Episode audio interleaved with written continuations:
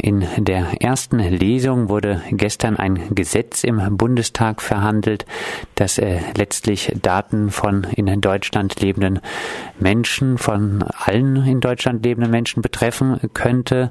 Es handelt sich um den Entwurf eines Gesetzes zur Förderung des elektronischen Identitätsnachweises. Förderung des elektronischen Identitätsnachweises klingt doch erstmal ganz harmlos. Was ist denn dagegen einzuwenden? Naja, erstens mal, dass es eine weitere, sag ich mal, Digitalisierung, Biometrisierung mit sich bringt, also sämtliche neuen Ausweisdokumente, also ähm, Pass und Personalausweis äh, ist ja bekannt, aber hier spielt nochmal eine besondere Rolle, dass die Geheimdienste und die Kriminalämter, also die Polizeien äh, des Bundes und der Länder, einen direkten Zugriff auf die Fotos bekommen sollen. Den haben sie zwar im Moment im Einzelfall auch, aber hier soll das eben automatisiert passieren. Das heißt, dass die quasi ähm, sich die Bilder von einer Person angucken können, äh, wie die aussieht äh, beispielsweise. Oder auch, also unter automatisierter Verarbeitung kann man wahrscheinlich auch verstehen, dass Bilder abgeglichen werden. Also dass ein Foto quasi geguckt wird, äh, welche Person dazu passt. Also das ist eine Verfahren, kann man als ähm, Verifizierung bezeichnen. Also wenn ich wissen möchte, äh, ist die Person, die ich hier vor mir habe, wirklich die Person, für die sie sich ausgibt, dann gucke ich eben im Personalausweisregister nach.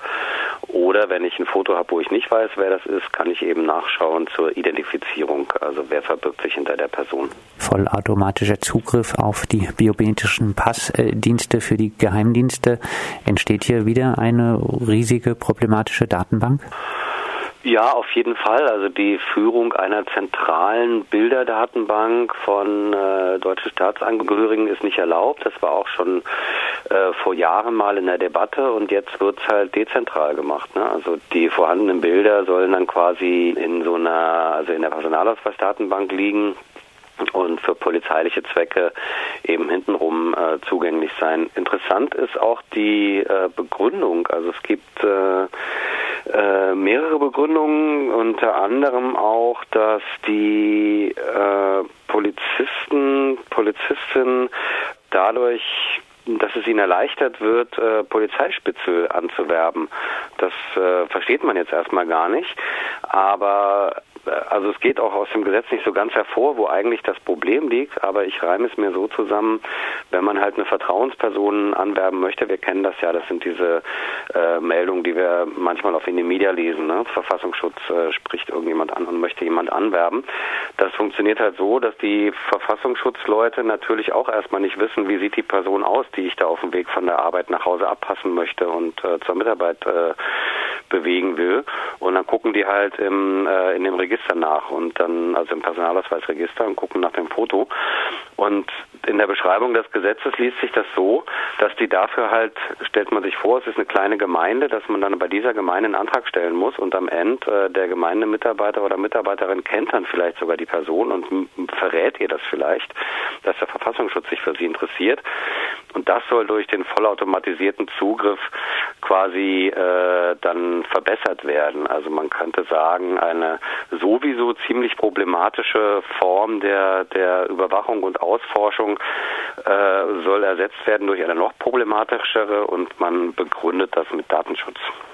Wir haben schon in der Vergangenheit mal über die sogenannte intelligente Videoüberwachung gesprochen.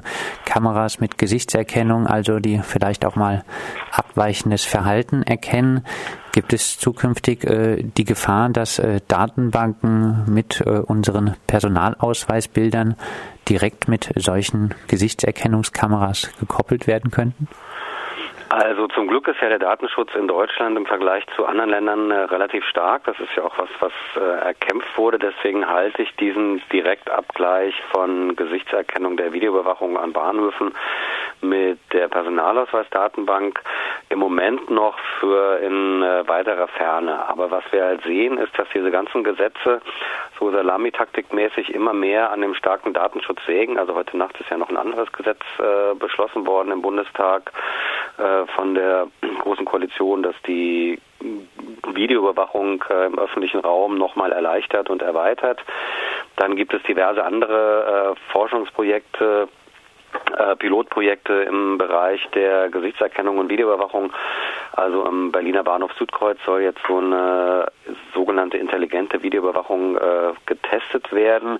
Die wird erstmal auf so eine Dummy-Datenbank zugreifen, wo Leute sich freiwillig, das sind dann wahrscheinlich äh, Polizistinnen und Polizisten, äh, eintragen lassen, um überhaupt erstmal zu überprüfen, wie funktioniert die Gesichtserkennung. Und dann ist natürlich die große Frage so, wenn das jetzt getestet ist und das eingeführt werden soll, mit welcher Datenbank werden denn die Personen abgeglichen? Ich vermute, dann wird es so eine Gefährderdatenbank geben, also gesuchte Personen oder sowas, die dann eingerichtet wird. Was es aber sowieso schon gibt, ist, das Bundeskriminalamt betreibt ja die Impol-Datei. Das ist quasi die größte äh, Datei der inneren Sicherheit, auf die alle Kriminalämter des, äh, der Länder Zugriff haben.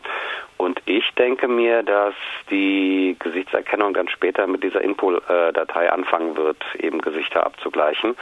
Und es ist durchaus denkbar, dass dann in einem nächsten Schritt, was dann vielleicht nochmal eine Gesetzesänderung erfordert, dann eben auch die Passbilddatei abgefragt wird.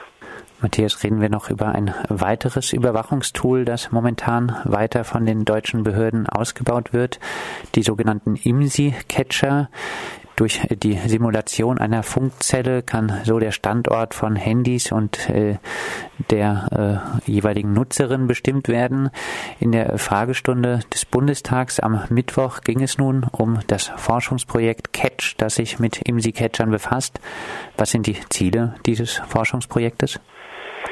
Ja, also die Handys, die wir in der Hosentasche haben, sind ja inzwischen äh, als zur Wanze geworden in aller, aller möglicher Hinsicht.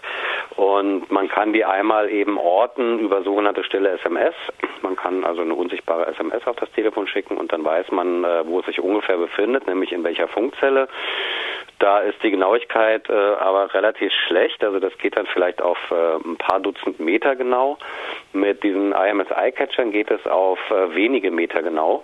Und das wird halt äh, nicht unbedingt genutzt, um Personen zu orten, sondern um festzustellen, welches Handy gehört zu welcher Person. Also stellen wir uns vor, äh, man beobachtet irgendjemand, weiß, dass die Person ein Handy benutzt, weiß aber nicht die Nummer und die Gerätenummer. Ähm, man weiß aber, dass die Person sich gerade in diesem und jenem Haus aufhält oder an diesem, äh, in diesem und jenem Park gerade spazieren geht. Dann kann man eben mit IMS Eye-Catchern dieses Handy wirklich relativ metergenau orten und kann dann sagen, ja, das muss das Handy sein, was zu dieser Person gehört, die da gerade äh, sich eben beispielsweise durch den Park bewegt oder an diesem und jenem Treffen teilnimmt oder sowas. Und dann kann man eben bei den Telekommunikationsanbietern kann man halt nachfragen, so, wem gehört das Handy, wer ist da eingetragen oder sogar eben eine Telekommunikationsüberwachung also mit äh, Inhaltsdaten dann beispielsweise beantragen. Und dieses Forschungsprojekt, von dem du gesprochen hast, die, das BKA will das ausweiten, das wird im Moment vergleichsweise wenig benutzt, jedenfalls was die Bundespolizeien betrifft. Wir haben aber keine Zahlen für die Länderpolizeien. Also die Bundes, äh, auf Bundesebene, das BKA setzt das so jährlich immer zwischen 20 und 30 Mal ein. Die Zahl der Betroffenen liegt meistens höher als die Zahl der Ermittlungsfälle, also meistens so doppelt so hoch von diesen Maßnahmen, die dann ausgeforscht werden.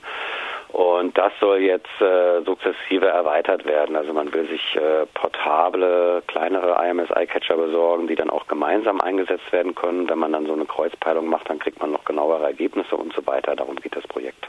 Glaubst du, dass äh, diese Catcher auch äh, zukünftig wirklich äh, öfter benutzt werden? Das ist das erklärte Ziel. Dafür gibt die EU-Kommission dem BKA über 300.000 Euro, um diese Geräte zu entwickeln. Und wir sehen ja auch, dass auf solchen Veranstaltungen wie, es gibt ja immer diese polizeilichen Verkaufsmessen, die jährlich hier in Berlin stattfinden. Europäischer Polizeikongress heißt das, wo dann die Hersteller von solchen Geräten, also von allerlei Überwachungsgerät, äh, sage ich jetzt mal, natürlich ordentlich auf die Tube drücken und so tun, als ginge ohne ihre Technologie die Welt unter. Äh, und die Polizeien nehmen das natürlich dankbar an. Und äh, für solche Zwecke sind diese Forschungsprojekte da. Gibt es äh, neben der Lokalisierung und äh, dem Abgleich, äh, welches Handy gehört zu welcher Person, weitere Gefahren, die diese IMSI-Catcher mit sich bringen?